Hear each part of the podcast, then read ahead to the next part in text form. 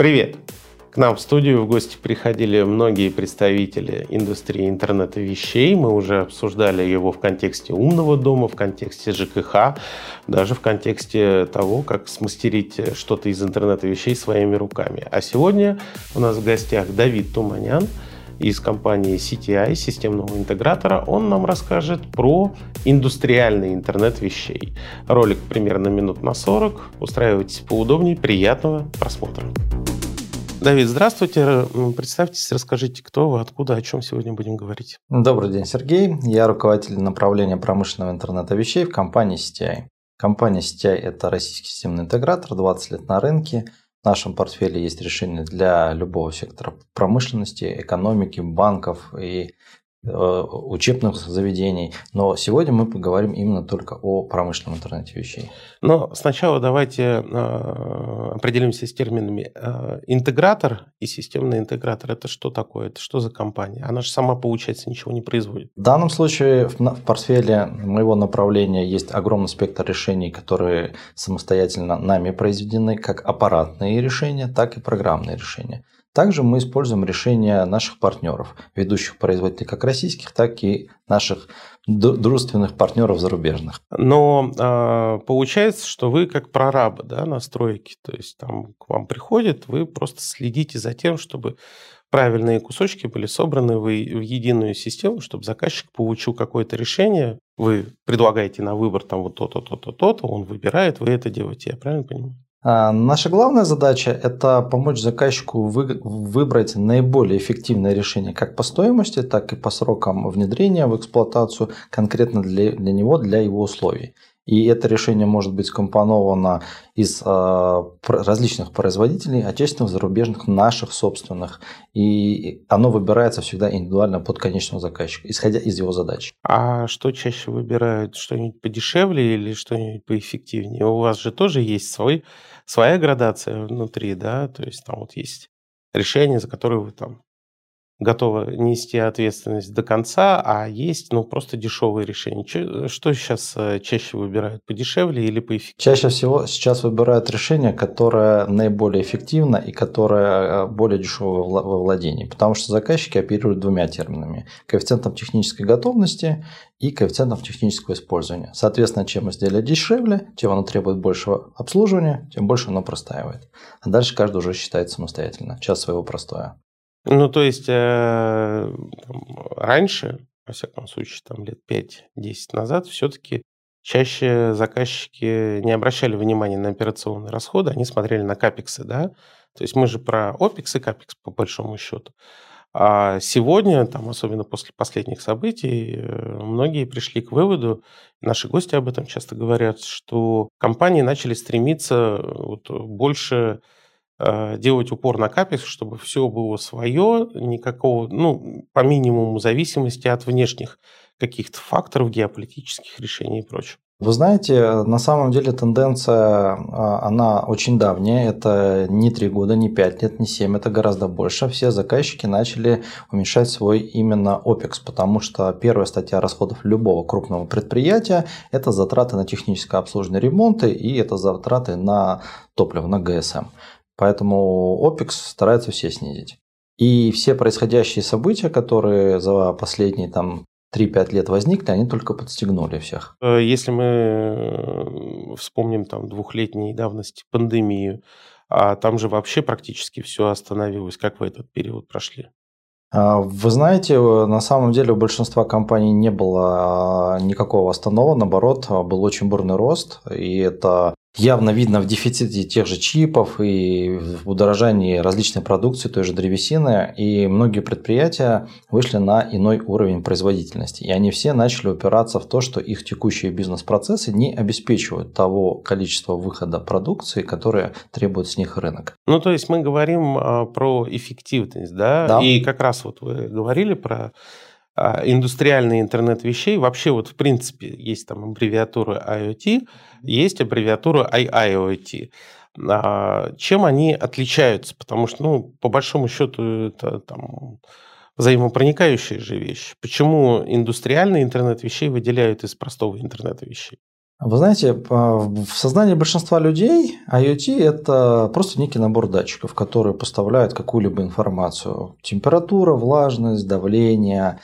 Индустриальные решения, они завязаны в экосистемы. И именно экосистема приносит максимальные эффекты. Это когда все между собой связано, когда есть базовый слой, который является поставщиком данных, это могут быть датчики, это могут быть скада-системы, это могут быть шина данных там, автомобиля того же. Данные поступают, агрегируются в платформе, из платформы они поступают в различные системы. Это могут быть цифровые советчики, двойники. Таких систем очень много в промышленной эксплуатации, когда водителю на лобовое стекло вводится рекомендованная скорость, которой ему ехать, когда ему ехать заправляться, куда ему ехать загружаться, куда ему ехать разгружаться и так далее. Поэтому индустриальные решения, они объединяются в экосистемы. Как правило, ни один заказчик не приходит к нам и не говорит: продайте нам тысячу датчиков давления. Ну, потому что, потому что ему нужно решить какую-то конкретную бизнесовую задачу, а она сложная. Там помимо датчиков нужна система контроля, система анализа, нужны, нужны решения по передаче данных, нужны цифровые советчики. И вот здесь мы помогаем им эту экосистему сформировать. Вот это ключевое отличие. А вы только сформировываете, то есть сводите, так скажем, своего заказчика с какими-то компаниями, которые поставляют? Или вы что-то еще создаете внутри своей компании как продукт? У нас внутри компании есть множество продуктов, у нас есть программные решения, у нас есть аппаратные решения. Например, уника... наше решение уникальное, мы осуществляем контроль роторного оборудования, электродвигателей. Неинвазивным подключением мы не вмешиваемся в проводку, мы забираем и, соответственно, по сигнатуре тока делаем предиктивную диагностику, что происходит как с самим двигателем, это проблемы с обмотками, нарушения крепление к фундаменту, несоосность вала нагрузки. Там очень много мы различных дефектов можем определять. Это решение программно-аппаратное, оно полностью наше. У нас есть программные решения, например, та же платформа интернета вещей. Мы ее предоставляем нашим заказчикам как он-премис, так и, соответственно, облачным решением. Один из самых больших кейсов, таких знаковых, о которых мы можем публично говорить, для компании Siemens – мы осуществляем мониторинг всего эм эр тэ-оборудования, которое они поставили в Российскую Федерацию. Мы осуществляем мониторинг всех различных косвенных факторов, которые оказывают влияние на работу оборудования. Проблема была следующая. Они поставили новое оборудование эм эр тэ и через очень короткий промежуток времени получили огромное количество гарантийных обращений, которое не свойственно было. И они достаточно быстро поняли, что к этому приводит, к этим поломкам приводят нарушение э, диапазонов эксплуатации оборудования. Температура, давление, влажность, напряжение. Это все может быть косвенной зависимости, поэтому мы это все мониторим, а дальше им говорим. Отдаем их диспетчеру эту информацию, что необходимо пойти и выполнить какие-то технические работы, иначе там через три-четыре-пять дней оборудование сломается. Но это примерно так же, как и был... Ну, в самом в своем начале пути э, интернета вещей было такое понятие эм ту эм, да, э, коммуникация, то есть когда автотранспорт оснащали какими-то датчиками, которые там следили сначала за перемещением, потом опять же уже начали следить и за состоянием автомобиля, и вот про скорость вы говорили, это тоже. А получается, что Siemens'у понадобилось примерно то же самое, но в гораздо большем масштабе, более распределенные, да, сбор этих данных, анализ и принятие решений. А что касается ну, вот, индустрии, то есть там какие-нибудь заводы, производства, ведь там внедрение, во всяком случае, я так постоянно говорю, и наши гости тоже периодически э, говорят, что... Зачастую внедрение технологий интернета вещей, то есть автоматизации э, индустрии на, на новом уровне, оно приводит к немедленному экономическому эффекту. У вас же есть какие-нибудь примеры? Можно не называть компании, можно там просто обозначить там, завод по производству резиновых изделий, условно. Зачем они внедряют и какие результаты от этого внедрения бывают? Одно из таких действительно по-настоящему масштабных и крупнейших внедрений, где задействованы у заказчика были все сферы, это более восьми тысяч единиц оборудования в периметре проекта, это очень геораспределенно, это вся страна, это крупнейшая логистическая компания. И она внедрила решение для того, чтобы повысить существенно коэффициент технической готовности. Что это означает? Вы иногда говорите такие термины, которые... Я, в принципе, догадываюсь, о чем идет речь, делаю умный вид, но все-таки немножко расшифруйте. То есть, что такое коэффициент технической готовности? Допустим, да? Есть автомобиль грузовой, который осуществляет перевозку. Он выехал новый с конвейера, он может возить двадцать четыре часа, но его нужно заправлять, периодически нужно обслуживать, периодически нужно менять на нем шины. Угу. А пока он новый, коэффициент его технической готовности будет стремиться к девяноста пяти процентам. Минус заправка, минус резина и минус все остальное. По мере того, как он будет выкатывать свой ресурс, начнут возникать различные более существенные ремонты, поломки, и этот коэффициент пойдет вниз. Причем очень хорошо вниз. восемьдесят станет, возможно, меньше. Есть заказчики, которые эксплуатируют с семидесяти процентов коэффициентом технической ну, готовности. Судя по тому, какие гнилые иногда бобики катаются по улице, там и десять процентов нормально. Э, ну, обычно не доводят до такого крупного предприятия. Вот. А дальше каждый считает, собственно, час своего простой. Если час простой полмиллиона у заказчика, да, а у него парк э, из тягово-подвижного состава там восемь тысяч, то он очень быстро эти все цифры перемножает и понимает, что ему нужно этот самый коэффициент как можно выше поднять. То есть техника, чтобы не ломалась. И самый такой простой и яркий пример, это когда мы за одиннадцать дней спрогнозировали неисправность. И было выполнено внеплановое обслуживание. И на это внеплановое обслуживание было потрачено порядка девяноста тысяч рублей. Если бы его не провели, а дождались бы наступления по пробегу, обслуживания, то до этого бы сломалась бы единица техническая. И на ремонт нужно было потратить бы почти четыреста тысяч рублей. Таким образом, прямая экономия только на одном ремонте составила там порядка трёхсот тысяч. И, и обслужить оказалось по времени гораздо быстрее, чем потом ремонтировать поломку. То есть, еще и косвенные убытки у заказчика. И поэтому, да, вы совершенно правы, внедрение таких решений дает мгновенные эффекты. Также, когда вводятся цифровые помощники, которые водителю, машинисту выводят на лобовое стекло, с какой ему скоростью ехать, там же учитываются все параметры, да, в том числе все эти самые локомотивы у него, и их распределяют на всем пути таким образом, чтобы они не скапливались бы на загрузке, на погрузке, и, и тем самым они, несмотря на то, что вроде бы ездят медленнее, да, они грузопоток существенно увеличивают, ну, процентов на десять-пятнадцать. И самое главное, снижает расход топлива. Эта тема более-менее известна ну, широким массам, потому что примерно к этому же стремятся разработчики беспилотных автомобилей, когда они э, своими алгоритмами рассчитывают зеленую волну светофоров, чтобы э, максимально быть в движении автомобилю, потому что, естественно, остановка любая – это... Уже там остановка, движ... начало движения – это расход топлива, это резина, опять же. А про резину я просто уточню. Я был под Челябинском на золотодобыче в карьере. Угу. Там вот эти вот гигантские, значит, двенадцать миллионов рублей. Да, там гигантская эта шина, которая стоит просто каких-то нереальных денег, и она разнаш... ну, изнашивается именно на... На, там, на развороте. Они просто придумали сделать так, чтобы э, грузовики у них беспилотно ходили вперед-назад, чтобы не было разворота. Это сократило э, путь и дало гигантскую экономию именно на, только на одной резине. Поэтому да. Но я вот в самом начале об этом сказал, что далеко же не все компании э, готовы ну, вот, э, внимать подобным аргументам. То есть, им говоришь, что ты сэкономишь деньги. Он говорит, нет, подожди, я же их сейчас потрачу. А вдруг этого не произойдет? Вот вы рассказали э, с автомобилем историю, да? А ведь мог и не сломаться. Почему бы нет? Ведь э, поломка – это не всегда стопроцентная такая вещь. Особенно, когда мы говорим про автомобили, там очень много разных других факторов. Погода, водитель. Почему у нас до сих пор так любят полагаться на авось, как вы думаете? А здесь зависит прежде всего от подхода топ-менеджеров, да, если топ-менеджмент понимают, что они уже исчерпали все доступные им классические методы мотивации персонала, улучшения эффективности.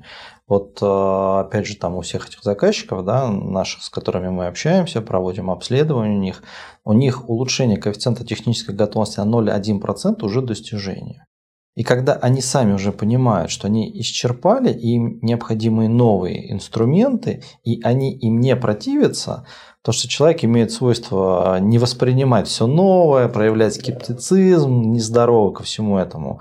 И когда, ну, никто не хочет быть пионером, как правило, а когда уже эти решения массово внедряются, вот, например, опять же, да, вот мы про топливо заговорили, вот один из наших заказчиков, у него суточная норма заправки пятьсот тысяч литров была. Когда ему сэкономили семь процентов расхода топлива, вроде бы казалось бы, что такое семь процентов, да? Да. Там в магазине на семь копеек со ста рублей снизят ценник, да ничего это. А когда у тебя в сутки пятьсот тысяч литров заправка и семь процентов, это колоссальные деньги сразу же получаются. И когда люди между собой общаются, это они только на бумаге конкуренты или там в списке Forbes, кто выше, да, кто, кто ниже. А по факту все друг с другом общаются, все друг к другу ездят на референс-визиты, смотрят, что внедрили, как внедряли. Люди делятся охотно информацией. И, естественно, они как приезжают, видят решение, видят его эффекты. Понятно, да, что у них чуть-чуть другие реалии, там погода, еще что-то, да, там оказывающее косвенное влияние. Но они понимают, что если здесь получили там семь, восемь, десять процентов эффективности компании за год, то в своих реалиях они там те же семь точно получат. Да. И дальше технико-экономическую модель обоснования перед акционерами они уже самостоятельно строят и понимают там. Это, понимаете, вот я всегда люблю приводить пример заказчикам на инструментах. Вот есть инструмент, он стоит рубль, это много или мало? Но если инструмент вам не нужен, это, наверное, много, потому что надо хранить, обслуживать, протирать, от пыли чистить. Да? Если инструмент стоит миллион, много это или мало? Тут весь же вопрос, за сколько он окупится. Если он у вас окупится за месяц, то миллион – это ничто. Понимаете, поэтому, когда вот люди именно топ-менеджмента понимают, что они уперлись, угу. Тут же еще есть какие моменты. Помимо уменьшения операционной эффективности, кто-то же хочет при тех же самых затратах, не уменьшая их, получить гораздо больше выхода продукции. И они начинают сталкиваться с тем, что не автоматизировав тот или иной процесс, ты не сможешь, потому что люди физиологически начинают упираться в свои возможности. Простой пример – московский метрополитен. Пока там не ввели высокого уровня автоматизацию, ведь на Кольцевой сейчас сколько между поездами? Секунд двадцать. Секунд двадцать.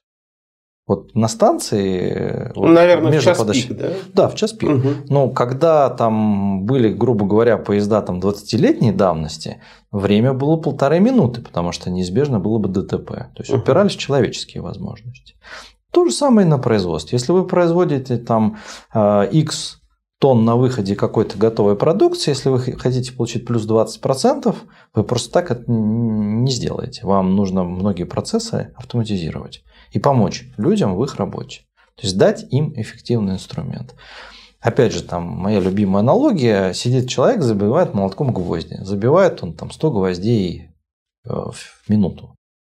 Если вы ему дадите пневмомолоток производительностью десять тысяч гвоздей в минуту, это не значит, что он будет забивать эти десять тысяч гвоздей в минуту. Его еще нужно замотивировать это сделать.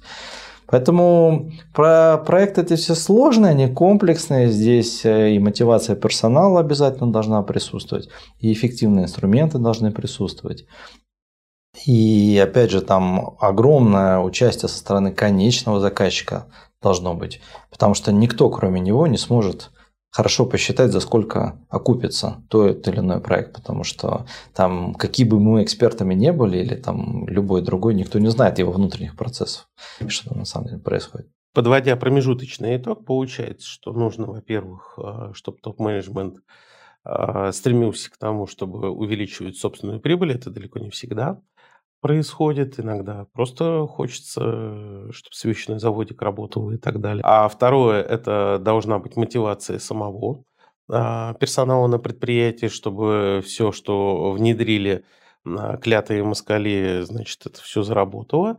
И, наконец, все-таки должна быть определенная среда для того, чтобы там был достаточный выбор решений и, опять же, чтобы их было легко приобрести. Я к чему это веду? После последних событий из страны ушло достаточно много разных компаний, та же Siemens, про которую вы говорите, и для которой вы реализовывали проект, они там уходят. Ну, они все как-то странно уходят, но все-таки заявляют, что уходят. Получается, что с их уходом снижается ассортимент предлагаемых решений или компонентов этих решений. Как вы с этим боретесь, точнее, ну как столкнулись ли вы с этим, и насколько сейчас пошел, так скажем, перекос в отечественные решения? И вообще, есть ли у нас отечественные решения? В связи с последними событиями резко возросла ценность эксплуатируемого оборудования у любого заказчика, поэтому все стремятся максимально поддерживать его в работоспособном состоянии, и поэтому спрос на решения, которые осуществляют предиктивную, опять же в промышленности, да, предиктивную диагностику и мониторинг, которые не допускают его поломок, существенно возрос. А второй момент. Понятно, что все столкнулись в той или иной мере с определенными дефицитами и сложностями, однако есть на рынке много решений, которые импорта замещают, это как наши, так и наших дружественных партнеров стран решения. И отечественные решения на, на рынке присутствуют в очень больших количествах, особенно в, в программно-аппаратном части, да, и в программно-аппаратных комплексах. Угу. Именно на уровне оборудования решений есть, но их немного отечественных. А вот э, в программно-аналитической части и самая большая востребованность именно там. Их очень много. Они находятся в промышленной эксплуатации, причем многие эти решения находятся там десятки лет. Они развиваются, эволюционируют, они есть, их много. Хорошо, но э, все-таки э, как бы, вот там, после э, две тысячи четырнадцатого года, да, э, у нас мгновенно стала расцветать, условно говоря, сельхозпромышленность. Сейчас многие говорят о том, что вот эти вот события подтолкнут нашу отечественную там, микроэлектронику. Не только программистов. Понятно, что с программистами у нас плюс-минус все не так плохо, но с производством тех же самых, если мы говорим про интернет вещей, тех же самых там датчиков, каких-то аппаратных решений, которые там используют микропроцессоры, да, которые мы производим, конечно, но с трудом. Дизайн промышленный, опять же, потому что, ну, как бы мы... Вот у нас был гость, который рассказывал, как тут импорта замещали, значит, микрофоны, спикерфоны. То есть он говорит, это вот чугунная такая блямба, в которую впаян, надежно впаян микрофон. То есть у нас с культурой вот именно дизайна, чтобы это было не просто работать будет, да, годами. Но чтобы это еще и красиво было. Ведь а, почему у нас а, так любят домашние а, интер... устройства там, для умного дома, а, те же самые китайские? Они, как они говорят, няшные, они же красивенькие, все такие беленькие, красивые, кругленькие. Наш возьмешь, это просто... Ну вот вы видели, у нас тут стоят. То есть как бы разница огромная. И в связи с этим-то как раз мой вопрос о том, что вот когда мы сможем не просто импортозаместить, мне не нравится это слово импортозамещение, потому что оно предполагает, что а, все у нас должно остаться как было, просто надо найти заменитель. А на мой взгляд, очень важно а, все-таки проанализировать, как вы говорите, предиктивно, а что нам на самом-то деле нужно? Может быть, нам не все надо замещать, может быть, нам надо что-то свое придумать вместо. То есть не замещать, а, ну, я не знаю, какое это слово, вымещать. После две тысячи четырнадцатого года был большой всплеск, как вы правильно заметили, в сельскохозяйственной отрасли, и очень много российских решений начало повсеместно внедряться. Это и IoT-шные датчики влажности и минерализации почвы, которые начали в полях устанавливать. Это и беспилотные тракторы, которые по полям ездили. Это все, опять же, наши разработки. И если мы говорим о реализации, то здесь было произведено полностью эр энд ди, все, и был заказан, да, в Китае, да, изготовление просто конечного продукта в корпусе с определенными техническими характеристиками. Когда мы дойдем до того, чтобы это производилось здесь, ну, наверное, тогда, когда государство начнет активно субсидировать производство, чтобы это экономически было бы целесообразно здесь делать. Почему это заказ в Китае? Потому что там все достаточно развито, да, и здесь тоже могут сделать, просто будет дорого. Поэтому заказывают там, потому что дешево. И если государство поможет с субсидированием, ну, активно начнут заказывать, изготавливать здесь. Вот. А по факту это, ну, не только же программисты участвовали в разработке, это огромное количество инженеров участвовало, потому что изделие, конечно, оно там отвечает очень большому спектру как физических параметров, да, там прочности, там стойкости к различным атмосферным и прочим влияниям. Ну, а вы говорите, надо, чтобы государство субсидировало. Вот опять же там Минцифры объявили, объявили о мерах поддержки отрасли, вы же тоже это отрасль. Вам эти, да, меры поддержки хоть как-то помогли? Вы знаете, как в части там финансовой деятельности компании я не скажу, но однозначно наш финансовый директор говорил, что мы ими будем пользоваться в части налоговых льгот, вот, потому что мы входим в реестр этих компаний. А с точки зрения производства, мы заказываем производство на стороне. То есть вот наше решение программно-аппаратно-аппаратную часть, мы говорим, что нам надо, в каком корпусе, как это должно выглядеть. Нам это изготавливают в России, в Москве. Угу. Даже. В Зеленограде, наверное. Нет. В Технополисе? Нет. Не буду пытать. Но в Москве, внутри МКАДа. Не, я в курсе, что и в Москве, и в Подмосковье, в Нижнем Новгороде большой кластер. А в Калининграде тоже очень неплохое производство. То есть оно у нас, в принципе, развивалось и без всякой такой акцентированной поддержки. Очень хочется верить, что, ну, хотя бы государственные какие-то решения, потому что, когда мы говорим про индустриальный IoT, мы не должны забывать еще и про э, интернет вещей там, в коммунальном том же самом хозяйстве, которое, ну, там... уже сколько лет роют в этом направлении, чтобы повышать эффективность, но там еще непаханное поле. Да, конечно, дешевле заказывать в той же Азии. И понятно, потому что там масштаб производства несопоставим. А мы все прекрасно знаем, что если ты хочешь делать дешево, тебе нужен масштаб. И масштаба нам, ну, мне кажется, в обозримом будущем достичь не получится. Но у нас есть госсектор, бюджетные какие-то вещи, тот же самый ЖКХ. Почему вот на него упор никак не делают? А вы знаете, как... А я... вообще, вот вы работаете с государственными заказчиками? Мы работаем с государственными заказчиками. Единственное, что мы не работаем с сектором ЖКХ.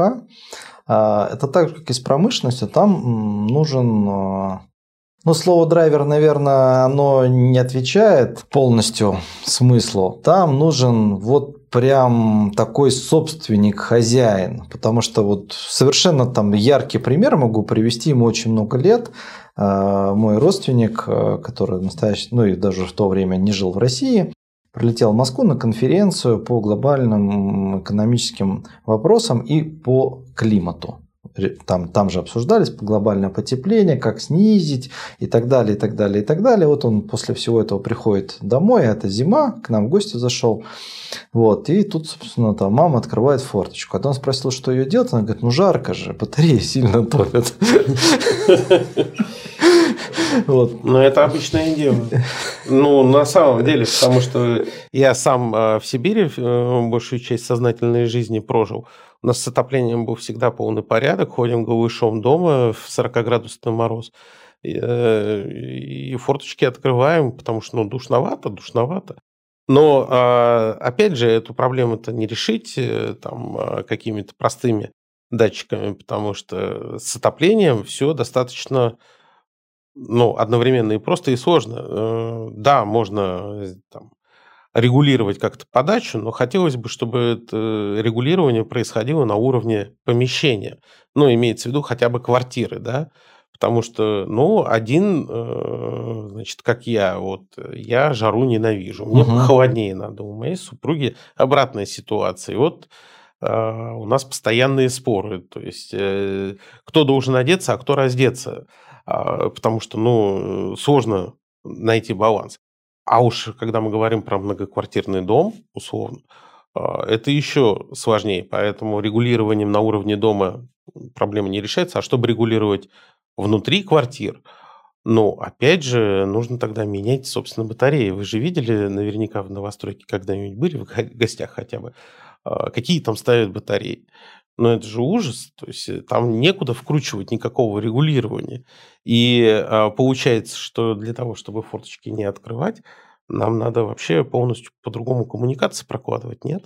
Коммуникации по-другому прокладывать не надо. На самом деле должна быть просто запорная арматура перед самой батареей. Угу. Вот, это может быть обычный там, электрорегулируемый клапан и датчик температуры с управлением в комнате. Угу. То есть вы выставили комфорт в комнате. Я просто живу в таунхаусе. Угу. У меня отопление индивидуальное. Вот у меня стоит газовый котел. Да, да, котел вот. Это вообще великолепие. И у меня в каждой комнате я выставляю, какая мне комфортная температура. И я вам скажу, что в пересчете на квадратные метры, ну, газовый котел, он же помимо подогревает горячую воду для того, чтобы да. мыться, опять же, на газу там готовишь и так далее. Да?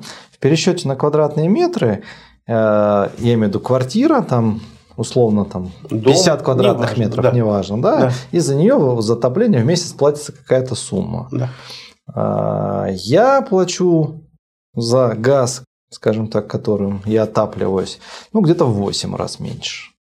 Поэтому... Это понятно. Но подождите, нет, я знаю, к чему вы все клоните.